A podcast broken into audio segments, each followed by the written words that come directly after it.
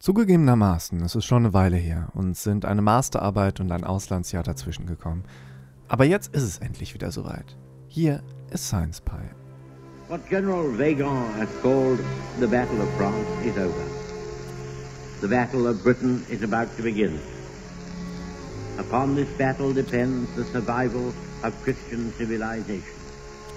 Upon it depends our own British life and the long continuity of our institutions and our empire. Wir geben eine Sondermeldung aus dem Führerhauptquartier. Paris ist infolgedessen zur offenen Stadt erklärt worden. Soeben findet der Einmarsch der siegreichen deutschen Truppen in Paris statt.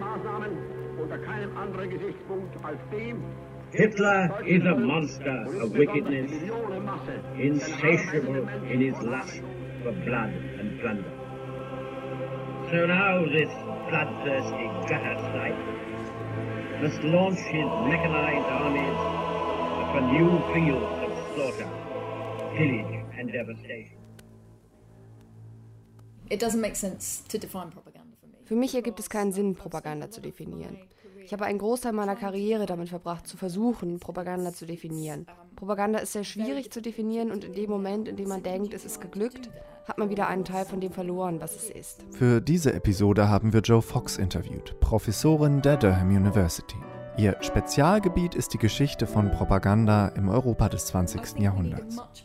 Ich denke, wir brauchen ein sehr viel breiteres konzeptuelles Verständnis von Propaganda, das sich jenseits von bloßen Definitionen bewegt. Denn die Definition allein hilft uns nicht, es zu identifizieren. Sie hilft uns nicht zu verstehen, wie Propaganda funktioniert. Die bessere Frage ist, wie funktioniert sie? Ich glaube, es bringt überhaupt nichts zu versuchen, Propaganda zu definieren. Jedes Stück Propaganda ist in gewisser Art und Weise einzigartig. Es hat seine eigene Art und Weise, sich zu bewegen, sein eigenes Ziel und Effekt, was nicht unbedingt der Effekt sein muss, der vom Propagandisten beabsichtigt war. Propaganda wird in unterschiedlichen Gesellschaften auf unterschiedliche und komplexe Art und Weise aufgenommen und verarbeitet. According to a recent nationwide survey, more doctors smoke camels than any Well, our other research cigarette. laboratory has compared it with the leading cigarettes in the country. Chesterfield is highest in quality, low in nicotine. People these days want facts. Here is your assurance. L&M gives superior filtration because of its superior filter. Superior taste because of L&M's superior tobacco. I would say that propaganda is, in my mind, a reciprocal. Nach meinem Verständnis ist Propaganda ein wechselseitiger Vorgang. Und dieser Vorgang involviert sowohl den Propagandisten, der versucht zu überzeugen und die Zielperson dazu zu überzeugen, anders zu handeln, als diese es von sich aus getan hätte. Aber der Vorgang gibt auch dem Propagandaempfänger eine gewisse Macht. Wir dürfen die Zielperson der Propaganda nicht aus der Art und Weise ausschließen, in der wir über Propaganda nachdenken. Gesellschaften haben eine beachtliche Handlungsfähigkeit, wenn es um Propaganda geht und können Propaganda umdrehen und sie somit zurück zu den Machthabern schicken, zurück zu den Propagandisten. and push it back to the authorities or push it back to the propagandists. Propaganda is produced from multiple agencies, and that can include the public themselves, who become involved in the in, in the process. Propaganda wird von verschiedenen Stellen produziert. Das kann auch die Öffentlichkeit selbst einschließen, die in den Prozess involviert wird.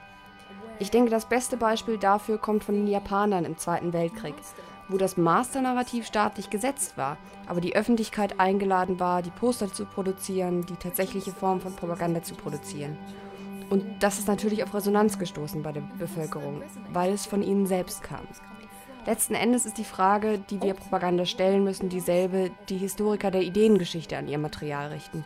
Wie bewegen sich Ideen? Warum setzen sich manche Ideen durch und zementieren sich, werden zur Basis, während andere verblassen?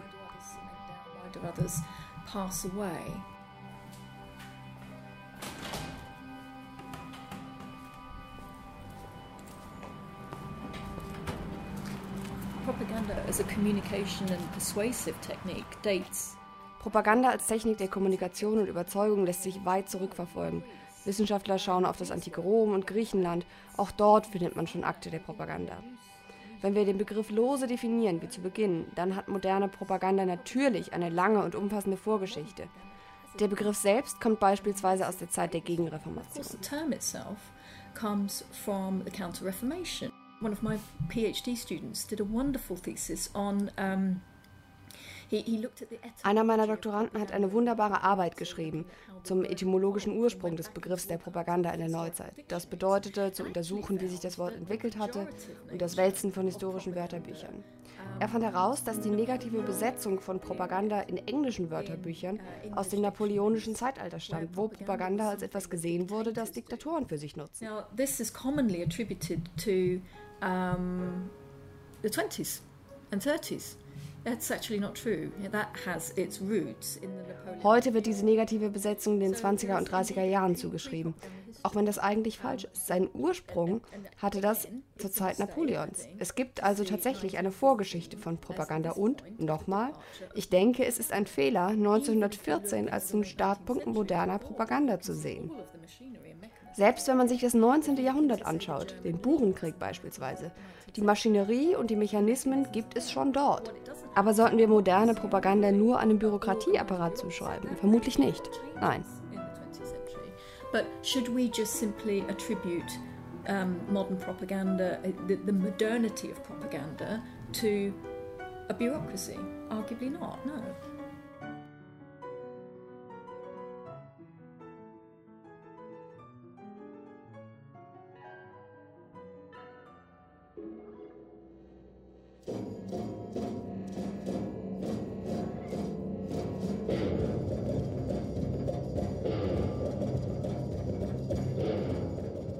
Propaganda ist also ein Feld mit vielen offenen Fragen. Hoffentlich haben wir aber mit dieser Einleitung eine Grundlage geschaffen für die nächsten Folgen über dasselbe Thema.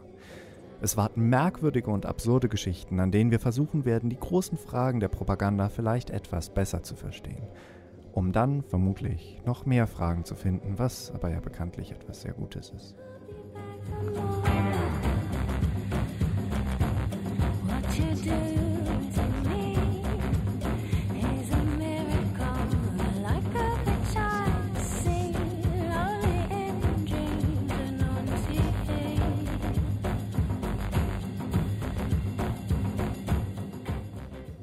Diese Episode wurde produziert von Annika Brockschmidt und Dennis Schulz. Musik für diese Episode stammt von Franz Schubert, von Maurice Ravel und Leopoldo Miguez, gespielt von Luis Sarro, von Scott Holmes und Vienna Ditto.